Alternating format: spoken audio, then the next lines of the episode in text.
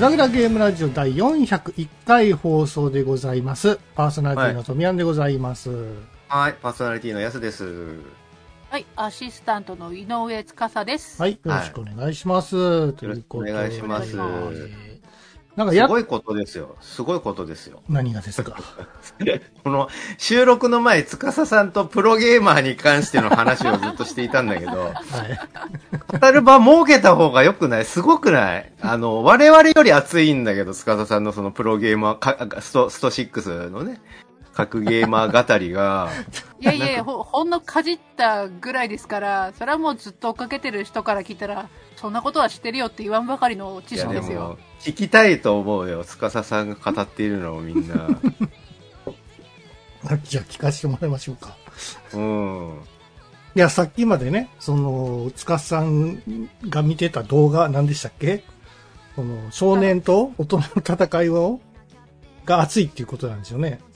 熱いっていうか、あの、まあ、さっき、やすさんと話してたんですけど、うん。うんそのあの、梅原さんが企画した、はい。まあなんか、まあ新人発掘オーディショうンん。とはまたちょっとまた言い方は違うんですけど、まあ、はいマネーの虎を合わせたような、うんそういう企画を今、梅原さんがやってらっしゃるんですけど、はい。まあその中の、あの、オレオトレトーナメントっていう、うん。そのオレオトレの、あの、オーディションで、うんあの、まあ、合格っていうか、まあ、はいはいはい支援してもいいよっていう人たちの中で、格ゲーマーを集めたトーナメントをしてたんですよ。うん。全くマネーの虎だよね。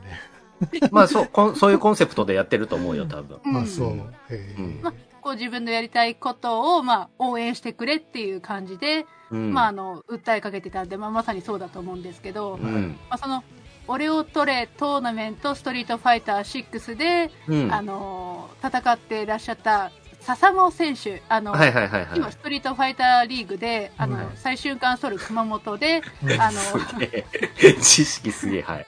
あの、まあ、見てるんで、はいうんあの、活躍されてる選手なんですけど、なるほど。まあもその選手 VS、あの、レオ君っていう、そうそう、こまあ、ちっちゃい子11歳の、ね。そう、男の子なんですけど、うんもうその戦いが、これが格闘ゲーマーかって、いやこれ格闘ゲームだっていうほど、う、うん。しんどくて、そうだから、でこれ、そのね、戦いの、まあ、ほんの結末とかをまとめサイトとか、あと切り抜き動画とかで、まあ、試合の様子も見たんだけど、切り抜き動画、うん。レオくんすげえなって思って、わ、プロゲーマーを任せたよ、任したよ、すげえレオくん、すごい子が出てきたなと思って、あ、深さんその話するってことは、レオくんすごいねって話をしたいんだって思って、レオくんすごいよねっていう話をしたら、いや、そうじゃないんです。そのレオくんの王じゃなくて、そのプロゲーマーの方の話をしたいんですってことなのね。そうそうそう。はいはいはいはい。あのー今、最終巻ソル熊本って、あの、うんストリートファイターリーグでも、結構あの、上位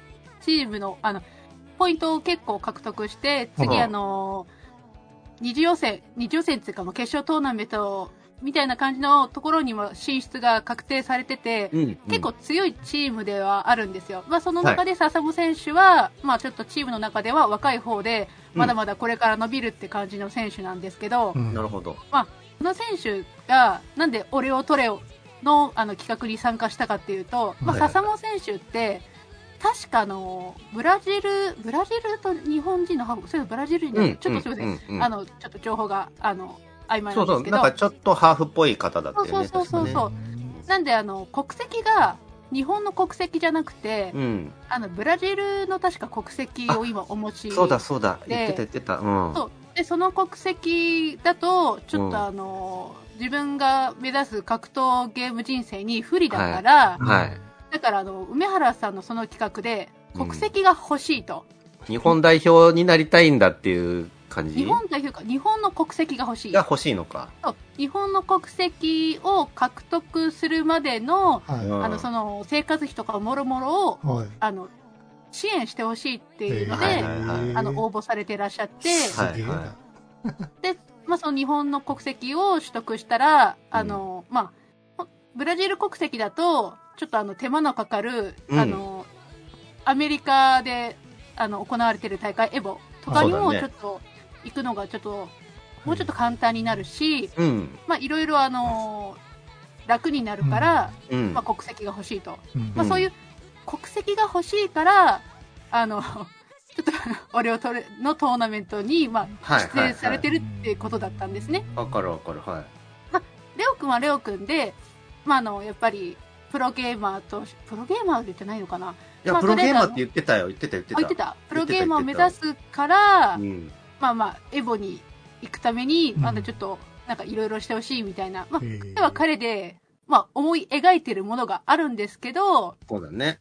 まあ、ちょっとね、その、その笹本選手とうん。レオ選手の戦いが、うん正直、あの、み見てると残酷すぎて、しんどかったのか。え、どっちかが残る戦いってことになっちゃうの？それ。そうです。もう、負けたらそこで終わり。終わり？終わり。あ、そう。えーそうレオ君って何歳なの、ね。11歳11歳ですね。え、11歳。え11歳ー、だから11歳と、うん。そう、さっきも言っ司さんと話してたんだけど、これからはきっとそういう時代になってくんだろうねって話をしてて、うんその我々はさ、大人になってからスト2に触れた格ゲーというものが初めてできたから、そっから触れてったじゃん。はい。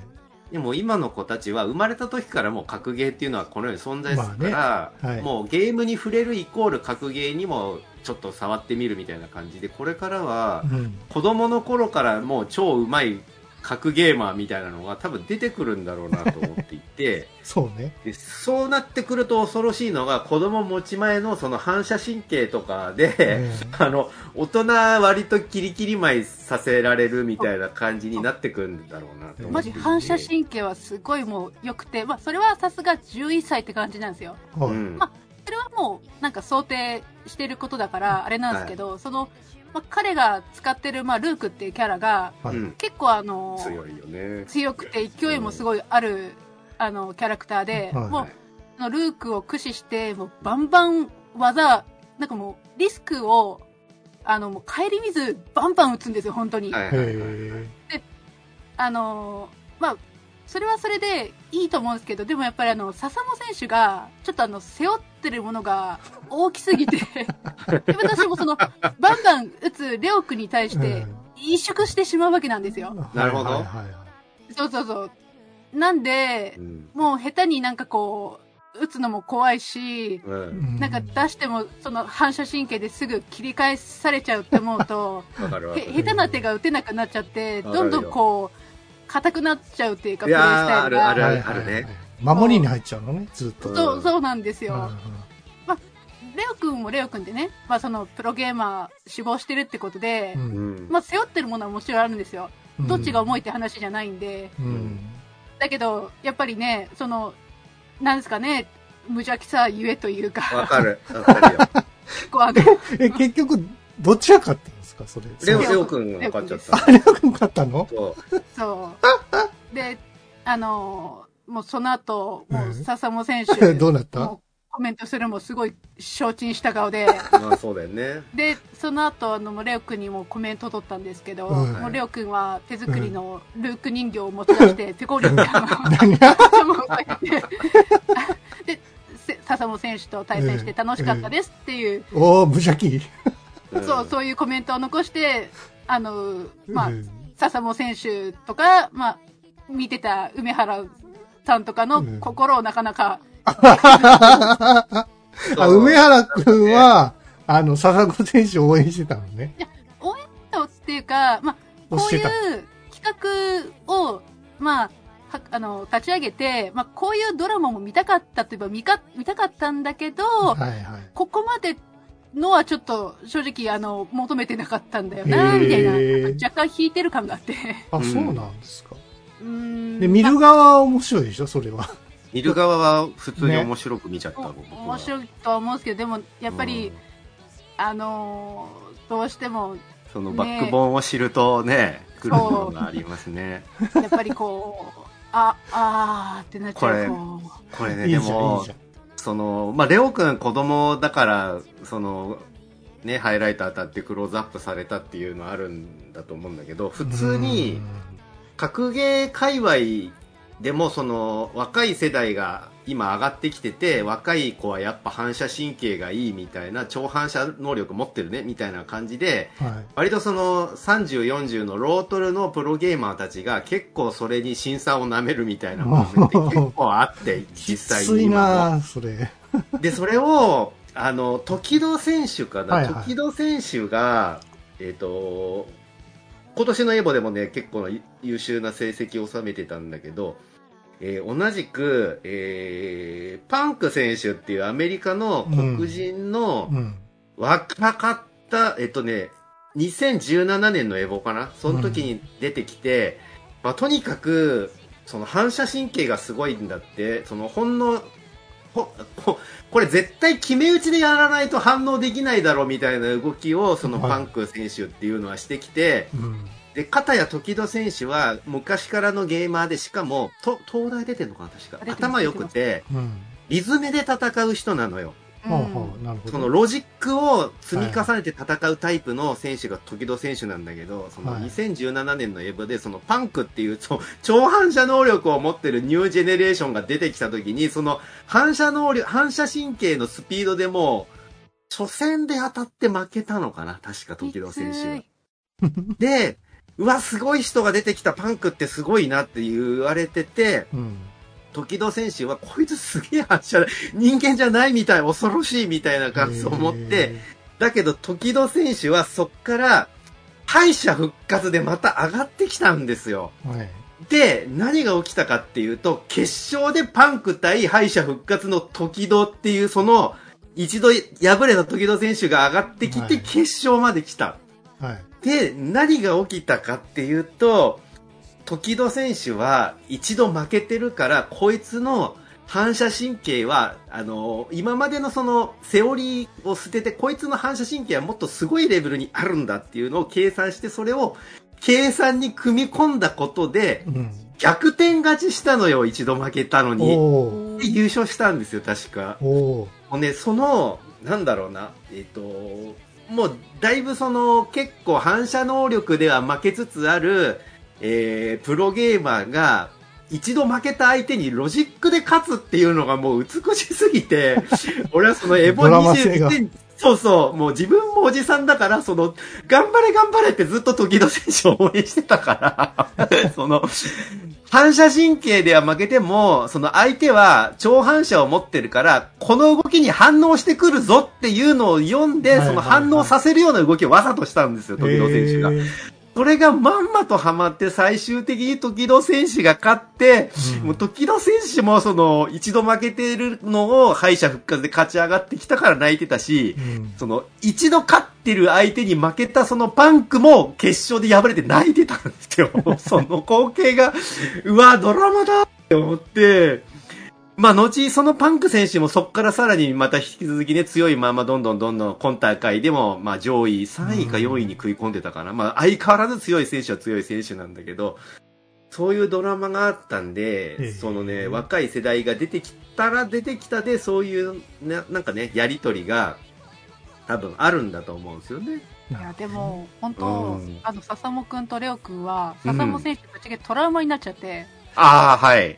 だから、あの、ストリートファイターリーグで、あの、まあ、笹本選手は、D、DJ ってキャラクター使ってるんですけど、うんはいはい。DJ vs、で VS、まあ相手チームが、ルーク、まあレオ君が使ってたルーク、うん。で出てきた時、うん。ほんともうなんか、今まで、あの、やってたプレイスタイルが、うん。ガラガラっと崩れるみたいな感じでボロ負けしちゃってう、ん。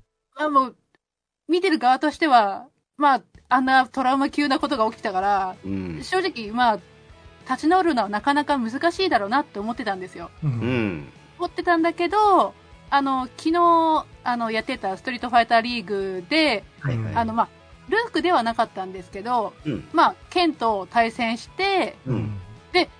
見事に、あの、対象戦と、まあ、対象戦で、プラス、あの、ちょっと獲得した点数で、相手チームと同点になったので、まあはい。延長戦をして、そのうん延長戦でも勝ったんですよ。なるほどね。なんかこう、勝った笹本選手をすごくグッときて、どなるほど、なるほど。いや、ほんと、いやね、ほ本当ね、あの、レオ君との試合見せて、見てほしい。わかるあれはね見、た、見たよ。本当にね、わかるわかる。ね自分がプレイ側だったら、はい本当トラウマになるぐらいのはい。勢いだったんですよ。わかる。あの、俺、ルークね、大嫌いなんだけど、あの、一度ハマった時のさ、おせおせ感がすごい息苦しいじゃん。あの、使ってる人は全然いいんだけど、その、た、なんか、僕多分、スト6だったら、竜とか剣とか使うと思うんだけど、あの、はい劣勢に立たされた時の何もできなさが、うわ、しんどいなって思いながらいつも見てるの。対、対ルーク戦とかう。ん。まあ、ルークはルークで多分ね、やられたら嫌なこととかいっぱいあるんだろうけど。そうそう。でもそのルークの勢いと、レオ君の勢いが噛み合ったかわら、るわかるあの強さが出てるんだろうなとは思うんですよ。うんでもやられた側としてはたまんないんですよ、絶対。そうだよね。うん。だけど、それでも、あの、まあ、ルーク戦ではなかったけど、復活した笹本選手に、私はすごいもう、ずっと画面側で拍手やってたんですよ。なるほどね。いやもう。すごい。本当あの、よかったら立ち直ってって。応援してたんだ。応援しますよ、本当そう、だから、そのね、ルークに対しての苦手意識をあとは克服してほしいですよね。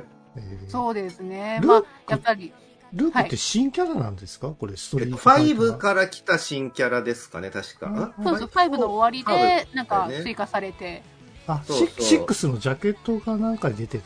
あれか。で、あの、主人公なんだよね、確あか。主人公だっけ？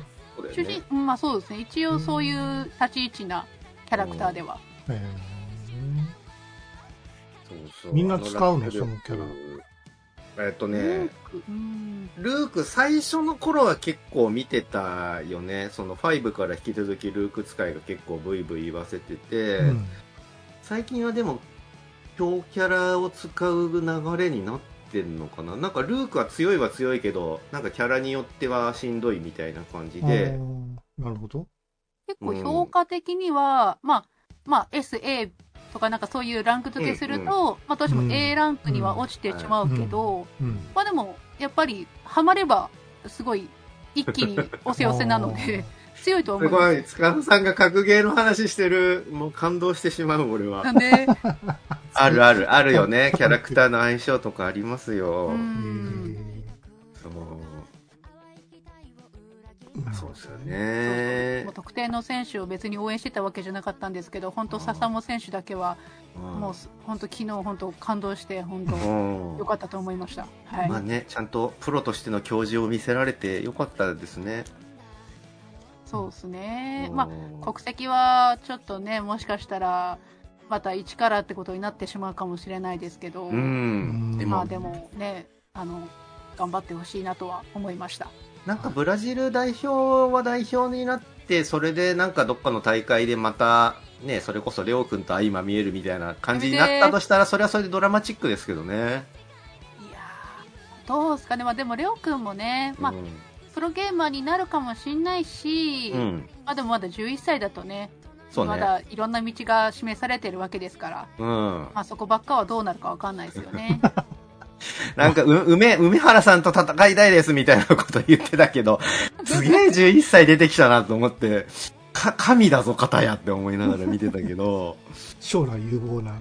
そう、でも実実際強いからね。ううん。んでもそういう子がなんか格闘ゲーマーって格闘ゲームって強いんだろうなって純粋に思いましたね。あのね、結局乗ったもん勝ちで格ゲーなんていうものは、自分のペースを押し付けたものが、まあみんなそうやってると思うんだけど、押し付けたものが結局勝つんで、なので、うんその苦手意識をどうにか克服してほしいね、ルークとかのうね。ん。そうですね。まあ本当ね、あの、レオくんが、まあ11歳だとどうなのエボいけんのかなわかんないけど、うんまあ、大きくなってね、そのままエボ優勝とかなったらね、すごいことですよ。うん彼彼は強かったんだってうん。みんな認めるでしょうね。うんなんかね、いあの、最年少優勝みたいなことやってほしいですね、いつの日かね。うんうん。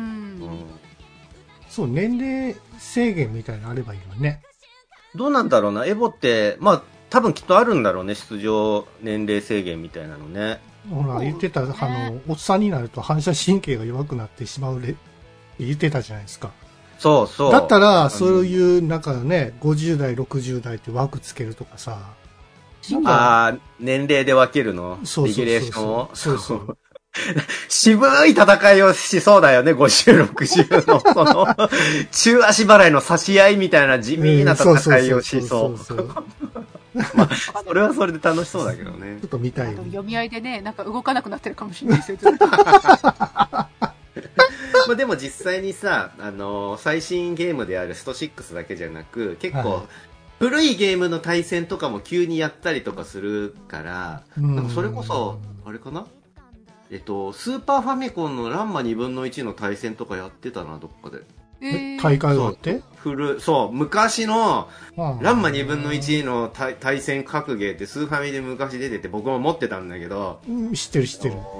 スト2がなかなか出なかった頃に、今みんながスーファミの格ゲーを求めてるぞ、なんか出しとけっつって、いろんなメーカーが格ゲーを出したんですよ、そのタイミングで。はいはいはい。で、ほ本家のカプコンは、ちょっと待って、もうちょっと待ってっつって一生懸命、その、移植して、スト2を移植して頑張って作ろうとしてた時に、今だっつってみんなが求めてる間にいろいろ出しとけってやった、いろんなところが出した格ゲーのうちの1個が、ランマ2分の1で、はい。で、ランマ2分の1は実際面白かったんですよ。格ゲーとしてよくできてた。えー 気がするそう パンダとか使えたりしたんですよ、ちゃんとあの、お父さん。確か俺、同時発売でバルケンが確か発売されてて、バルケンも出てたね。僕は多分バルケン買いましたけど、わあ、まあ、バルケンもね、面白いですからね、いいゲームですから。そうそう。そうまあそういうろんなゲームやってるんで、そうですか。今そなので、ういうその体感おじさん向けのたおじさん、それこそさ、この間僕たちがやったストリートファイター2、スーパーストリートファイター 2X X もさ、はい。あの、未だに牙を研いでる人いるんですよ。ずっとやってて、あの、えー YouTube で、あの、達人対決みたい、スーパーストリートファイター2で検索すると出てくるから、はい。深、さんちょっと見てみて。びもう上手すぎて涙出てくるから。これがトップランクの戦いか、もうね、ザンギエフとかがガイルと互角の戦いをしてたりするとね、もうな涙出そうなんだよね。うまいなと思って、もう、必殺は、もう連続技の失敗とかしないしね、こんなの繋げてくるんだ、みたいなのね、参考になるんで。でもゲームバランスはちゃんとしてた方が、やっぱりそれなりに長続きするというかね。でまあそうですねう。ん。まああとはまあ禁止事項を決めてね、あの、うん戦うっていうやり方もあるでしょうし。そうで、だからあの、昔さ、北斗の剣の格ゲーが出て、僕グラフィック、ビジュアルはすごいかっこいいなと思ってて、技の、そのエフェクトとか表現とか演出もかっこよかったんだけど、あの、即死連続技がいっぱい出てきちゃって、うんボロボロっと。うんうんこの技が一発ワンパン入れば、あとはずっともう10割体力持ってかれるみたいなのが、うんほぼほぼ全キャラ持ってたんですよ。うん。だから、格ゲーっていうその対戦格闘にならなくて、はいはい。それで結局みんな離れていったっていうか、今、今の時代に続いてないんじゃないかなと思うんですよね。まあ、バランスが大事ですよね。うーん。まあまあ、い一個、一キャラぐらいぶっ壊れって言われてるキャラが、まあどのゲームにもいたりはしたけど、全、全キャラぶっ壊れてるっていうのはさすがにね、ちょっとね。うんはいはい。まあ今 YouTube でそういう対戦とプレイとかはね、あの、はい動画で見れますからね。そうなんですよ。そう、だから自分の好き、今、ま昔好きだったゲームの対戦格闘とかもちゃんと見てうん楽しめるような時代になってますから。そうですねまあもちろん昔のゲームは移植されないと、やっぱりね、あの、通信対戦ができない仕様になっちゃうんで、実際にその場所で、お互い本当に会ってやらないといけないみたいな。そうね。それはちょっと、あれですから、やっぱり昔のゲームは、どんどんね、そういった通信環境用になんか、もう一回リメイクしていただくか、ね、うんあの、システム変えてもう一回出していただけるとね、うん。なんか、再利用じゃないですけどね、あの、みんな楽しめるんじゃないかなと思うんですけどね。でも、ほぼほぼあれですよ。それこそスチームとか覗いてると、昔の対戦格ゲーとか結構出てる。あそうですか。で、うんあのーちゃんとあのネットで対戦とかもできるようになってる。あなってるんですね。うんただ、うん対戦相手がなかなかかそってるみたいなことはみんな言ってるけど、さすがに。確かに、そうなるよな。うん。まあ、しょうがないね、それはね。そっかそっか。うへん。ーみたいな感じで。久しぶりに塚さんが熱く語っているラジオないやー、嬉しかった。この格ゲーの話をできたのがすごい嬉しかったでいや、もうたまたまですよ。す。いや、いいよ。全然いいよ。また次の回になったらまた同じこと言ってたんじゃない？今度はこのキャラクターがね、みたいな。どうですかね。まあ、またね、あの、追加するキャラクターもね、どんどん出てきますし、あとそれでついてなんか思うところがあれば語ってるかもしれないですね。深さん、自分ではスト6やりたくはないの？いや、まあ、だから、とりあえず環境、環境、うんうん。あーまあ PS も持ってないし、ちょっとね、ううんちのパソコンだと、Steam 格ゲーね、ちょっとそれは容量が。今度大会行ってみれば？え？なんの？そういう、なんか日本大会とかないんですか？会場使って。あどうなんだろうなやってるんじゃない？昔はさ、はいあ。の、世界大会とか言うと、あの、地域のゲーセンがその一番下の予選とかになるんですよ。そうですねはい。そうで、僕、実は一度出たことあって、はそう 2X で。で、初代スト2のチャンピオンだったハマーダルシム、ダルシムハマーさんっていうはダルシム使いと、うん初戦で当たって負けたの。そうい。うん、悪。あーって思って。まあでも、知ってる人と戦いたから嬉しいと思いながら。うん。いや、実際大会でね、あの、街のゲーセンとはいえ、やっぱ緊張しますよね。緊張する。うんなんかもうわけわかんなくなっなちゃうるなるなる。俺もうんやったことあるわ。バーチャーで一回やったわ、それ。なんかねやっぱ、自分のなんかね、力が100%発揮されないのはわかるけど、こんだけ俺でき、できへんかったか、みたいに思うんですよ。もう恥ずかしくな、なんかあの、友、仲間内でやってる時はさ、そうそうもなんかすごいいい感じの噛み合わせになってて、うんあ、俺結構ちょっと上手いんじゃないのとか思っても、その大会出ると技がろくに出ないし、出ないね。なんか、そんな操作してないのにぴょんぴょんジャンプしちゃったりとかして、うわ、わかるわかる。わかるよ。で、俺、俺めっちゃ早う負けてもうたみたいなね。わかる、なうるよね。んあれ、あっという間に終わったんやけど、みたいな。ち 違うんです。実力じゃないんです、これはって言いたいんだけど。ね なんか、あれあれとか言ってボタンとかレバーとか見て、あれ？ってみたいな。なるなそっちのせいにしてるみたいうんな。いやいや、やっぱりね、精神的な駆け引きっていうのは格闘ゲームならではですよね。あるねうん。そうそそうそう。まあ、それを見るのも面白いですよね。う。う。うんん。でもほら、コンマ何ミリの、あと最後の、なんかゲージ削りがものすごい大変だ、みたいな動画とか見るのが楽しいじゃないですか、僕ら。あるある、あるよ。ね。大逆転もそそううだし。そのね、残り数ミリの体力を削りに来たのを逆転させたのが、それこそ梅原さんの排水の逆転劇だったりするから。まあまあ。でも一方的にボコボコでやるのもたの結構気持ちよかったりもするしますんじゃないそうそう、だから、割とさ、そのプロゲーマー同士のトップレベルのた戦いでも、うんパーフェクト勝ち、パーフェクト負けって割とね、その噛み合わせ次第で発生したりもしてますよね。梅原さんだってパーフェクト負けすることもあるし、ね。うん。なんかあの人の場合はなんかもう全てが、なんか修行みたいな感じになっちゃってるから、負ける体験もそれはそれで経験になってるみたいな感じのね、考え方。あとはまあその人の癖というかさ、やっぱあるじゃないですか。動きの癖みたいな。あるある。まあそれをついて。てやっぱり攻略するっていうのも一つの手やったし。プロの、プロたるゆえんはその対応力の凄さっていうか速さみたいな感じでう、ん。あ、この人この攻略についていけてないぞってやって、もう一回やろうってしたら、もう返されるみたいな、その対応してくるみたいな、その対応力、応用力みたいなのが、うん。ずば抜けてるんですって、プロの皆さんはやっぱり。ね。うん。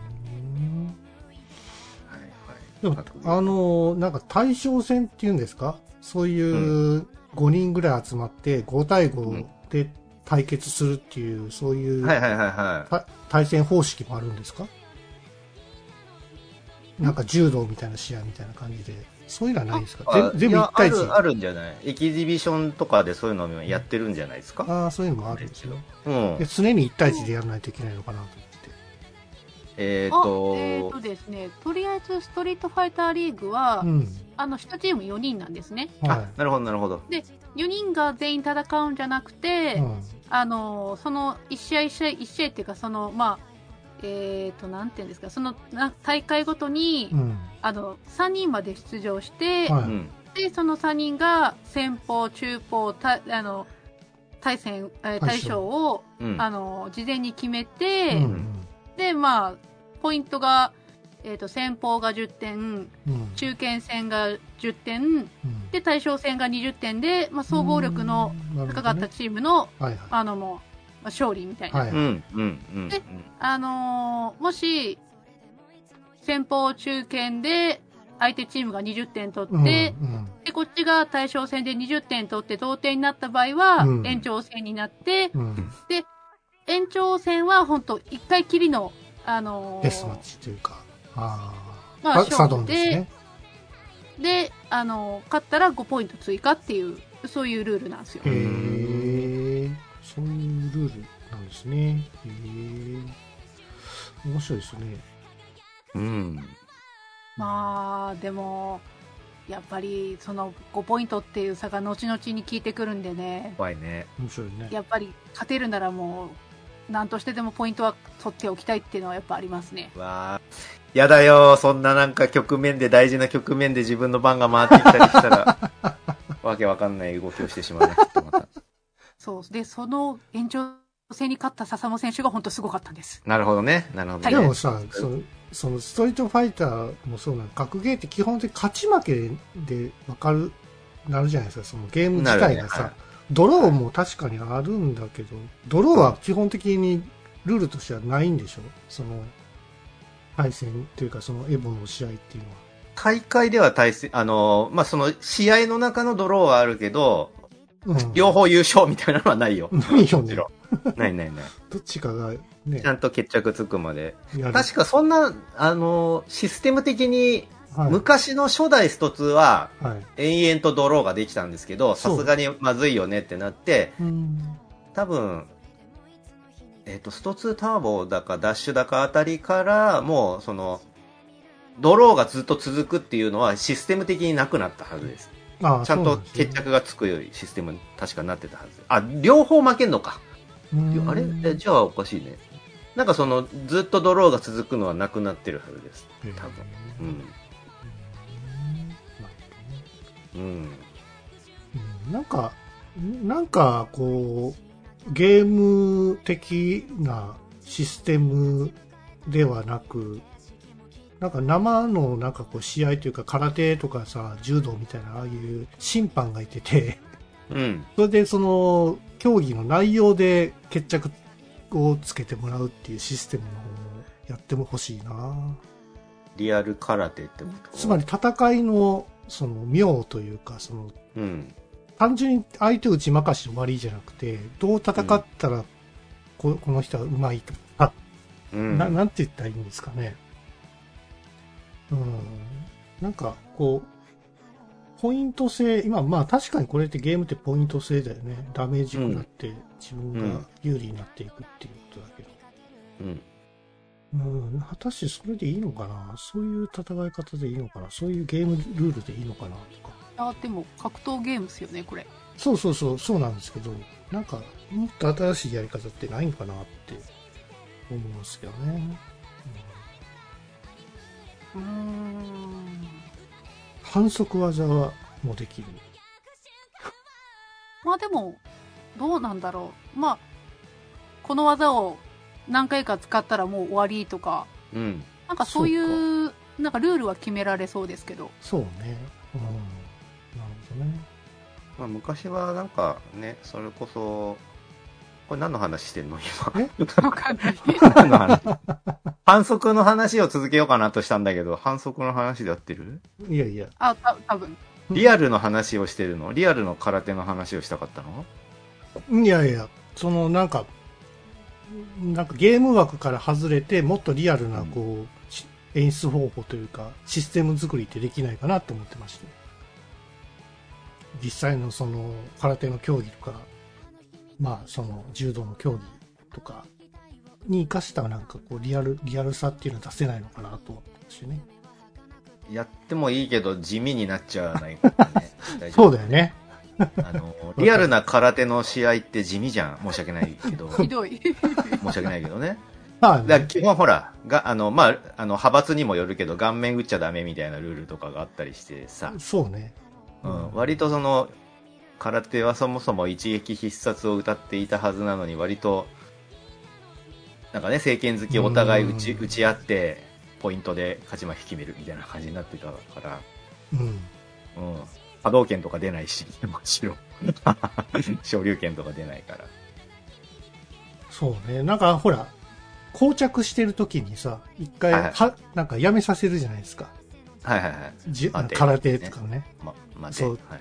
柔道もそうなんですけど、なんかそういう待ちしてる、お前ちょっと待ちが多いとかさ、そういうのでなんかポイントを削られていくっていうシステムもありかなとか、なるほど。なんかその防御にずっと徹してるやつが有利ってわけじゃないんですけども、なんか見ててなんかちょっと、なんか全然は戦わない感じのし流れやなと思ったら、一回ちょっとなんかその辺でうまいことできないかなと。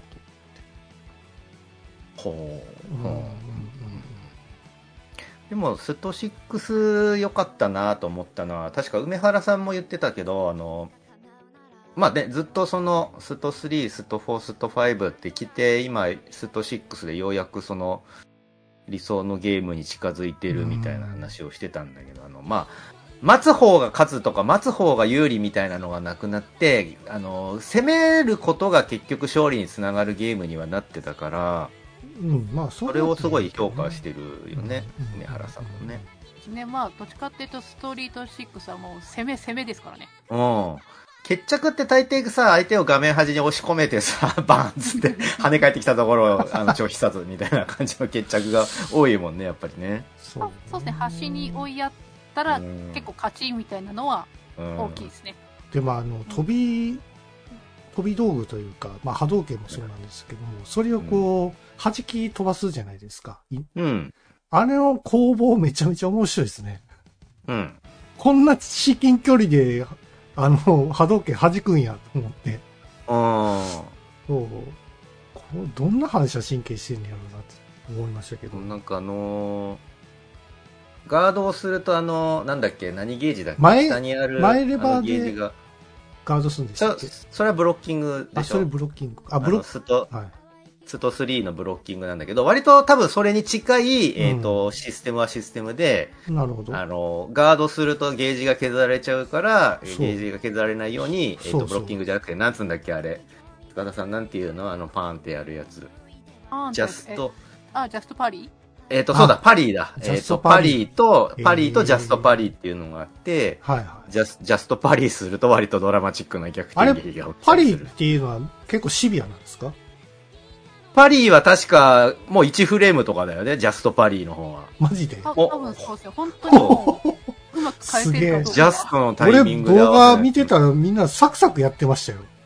であれは普通のパリーですよ、トミヤンさんが見てるのは多分。あ、そうなんだもしくは、もしくはジャストパリー上手い人です。どっちだめっちゃさすがに至近プロでもそうう。そう狙っ、あの、ここでこいつ技け絶対出してくるなっていうのが分かってたら、ある程度の確率でジャストパリーを、うんあの、確率を高めることは可能、不可能じゃないと思うけど、はいはい。毎回ジャストパリーっつうのはもう無理だと思う、さすがに。あどんな上手い人でも。えー